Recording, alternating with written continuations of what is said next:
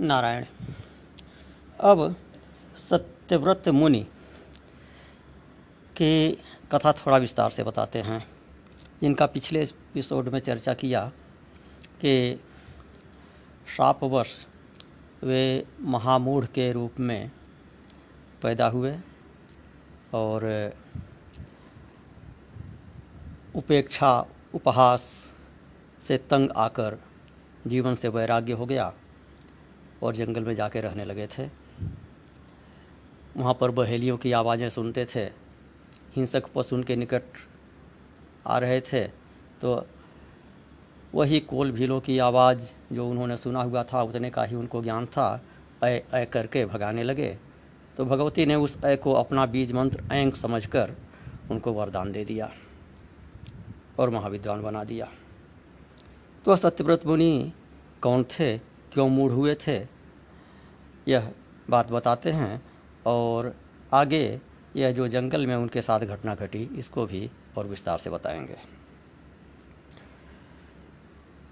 यह श्रीमद देवी भागवत महापुराण से है प्रसंग, जिसे स्वयं वेदव्यास मुनि ने जन्मेजय को सुनाया था। जन्मेजय जन्मेजय राजा प्रश्न करते हैं, वेदव्यास जी से कि वह सत्यव्रत नामक ब्राह्मण कौन था और कैसा था? उस ब्राह्मण ने अय शब्द कैसे सुना और फिर स्वयं भी कैसे उसका उच्चारण किया? उच्चारण करते ही उसी क्षण उस ब्राह्मण को सिद्धि कैसे प्राप्त हो गई? यह सब विस्तार से कहिए। तो व्यास जी कहते हैं कि मैंने यह कथा जो सुनी थी पहले नैमिषा रैणी में सत्संग चल रहा था। वहाँ पर ऋषियों के बीच में जमदग्नि ऋषि पधारे और उन्होंने पूछा। सामूहिक रूप से ऋषियों से पूछा कि ब्रह्मा, विष्णु, रुद्र, इंद्र, वरुण, अग्नि, कुबेर, वायु विश्वकर्मा, कार्तिकीय, गणेश, सूर्य, अश्विनी कुमार, भगपूषा, चंद्रमा और सभी ग्रह इत्यादि। इन सब में सबसे अधिक आराधनीय तथा अभीष्ट फल देने वाला कौन है? सर्वाधिक श्रेष्ठ कौन है? सर्वाधिक शीघ्र प्रसन्न होने वाला कौन है? सर्वाधिक शक्तिशाली कौन है? कौन देवता सदा सेव्य है? शीघ्र प्रसन्न होने वाला है। यह प्रश्न किया जमदग्नि ऋषि ने। तो इसका उत्तर दिया लोमस ऋषि ने। लोमस ऋषि ने कहा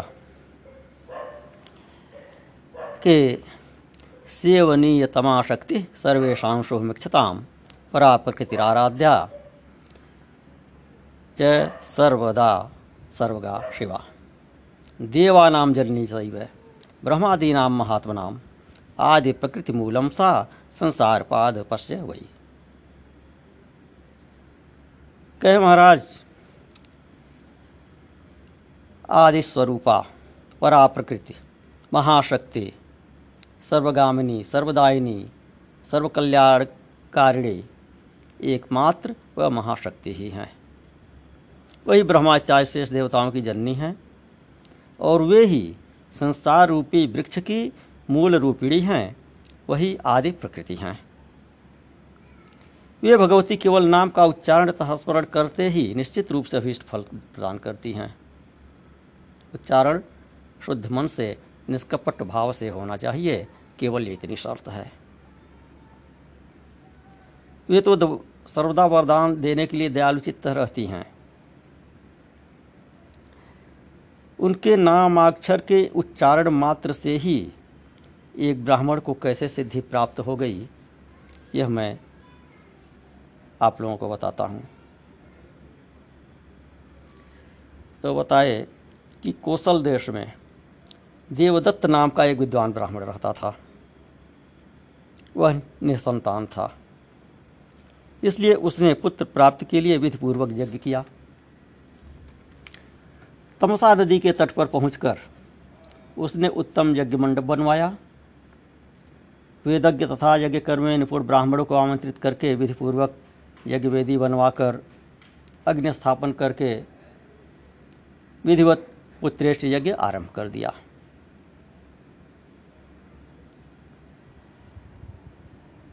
साम वेद का गान करने वाले उसमें एक श्रेष्ठ उद्गाता थे, गोभिल मुनि।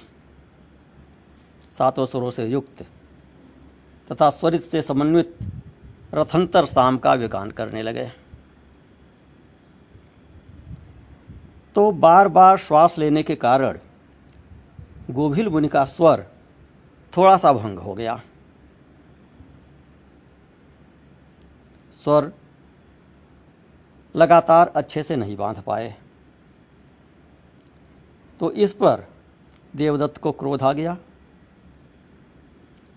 उसने कहा, गोभिल मुनि से कि आप मूर्ख हैं। मेरे द्वारा जो पुत्रेष्ठ यज्ञ किया जा रहा है, सकाम यज्ञ है, इसमें आपने स्वर भंग कर दिया तो पूर्ण फल की प्राप्ति कैसे होगी? गोभिल मुनि भी क्रोधित हो गए। उन्होंने कहा, इस यज्ञ के फल स्वरूप जो तुम्हें पुत्र प्राप्त होगा वह मूर्ख, शठ और गूँगा होगा। बोले कि सभी प्राणियों के शरीर में श्वास आता जाता रहता है। इसे रोक पाना बड़ा कठिन है। ऐसी स्थिति में अगर थोड़ा सा मेरा स्वर भंग हो गया तो इसमें मेरा कोई दोष तो नहीं है। तो इनके श्राप को सुनकर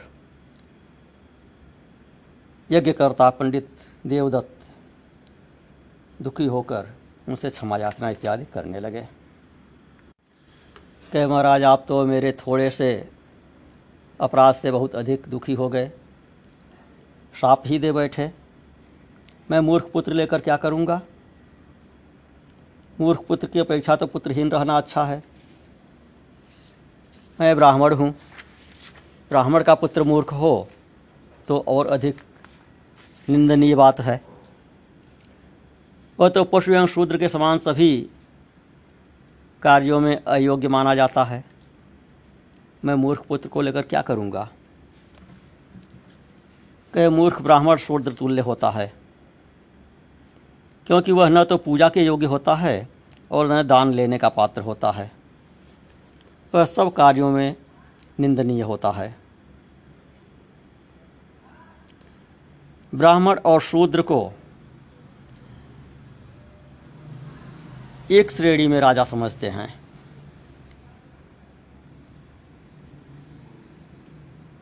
और कह रहे हैं, स्वयं कहे कि बिना विप्रेण कर्तव्यों साधन कुछ चटे न वही, न तो विप्रेण मूर्खेण साधम कार्यम कदाचन। है ये श्राद्ध इत्यादि कार्य कुश के चट से स्वयं कर लेना ठीक है। किंतु मूर्ख ब्राह्मण से कभी श्राद्ध कार्य नहीं कराना चाहिए। मूर्ख ब्राह्मण को भोजन से अधिक अन्न ही नहीं देना चाहिए। भोजन से अधिक, खुराक से अधिक जो मूर्ख ब्राह्मण को अन्न देता है, वह दाता भी दोषी है, नरक में जाता है, और लेने वाला तो नरक में जाता ही है। कहे धिग्राज्यम तस्य राज्यो वही यश देशे अबुधा जना। पूजनते ब्राह्मणा मूर्खा दान मानादि कैरपी कि उस राजा के राज्य को धिक्कार है, जिसके राज्य में मूर्ख लोग निवास करते हैं। और मूर्ख ब्राह्मण भी दान सम्मान इत्यादि से पूजित होते हैं। जहाँ भी मूर्ख और पंडित के बीच आसन, पूजन और दान में भेद नहीं माना जाता, वहाँ नहीं रहना चाहिए।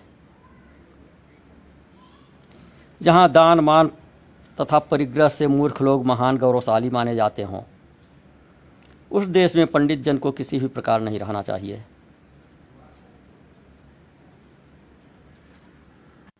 तो बोले कि यह आपने क्या श्राप मुझे दे दिया? इस संसार में तो मूर्ख का पिता होना मृत्यु से भी बढ़कर कष्टप्रद होता है। आप इससे उद्धार का उपाय बताइए। तो इस प्रकार से विनम्र होकर क्षमा मांगने पर गोभिल उनको दया आ गई। उन्होंने कहा कि तुम्हारा पुत्र मूर्ख होकर भी बाद में विद्वान हो जाएगा। फिर उस यज्ञ के फलस्वरूप समयानुसार उन पंडित जी को पुत्र रत्न की प्राप्ति हुई। आठवें वर्ष में उसका यज्ञोपवीत करा दिए। ब्रह्मचारी बनाकर वेद पढ़ने के लिए भेजे। किंतु वह मूढ़ का मूढ़ रहा। न तो अपने पिता से कुछ सीख सका था और न गुरु से कुछ सीख सका। वेद का एक शब्द भी उसके मस्तिष्क में नहीं घुसा।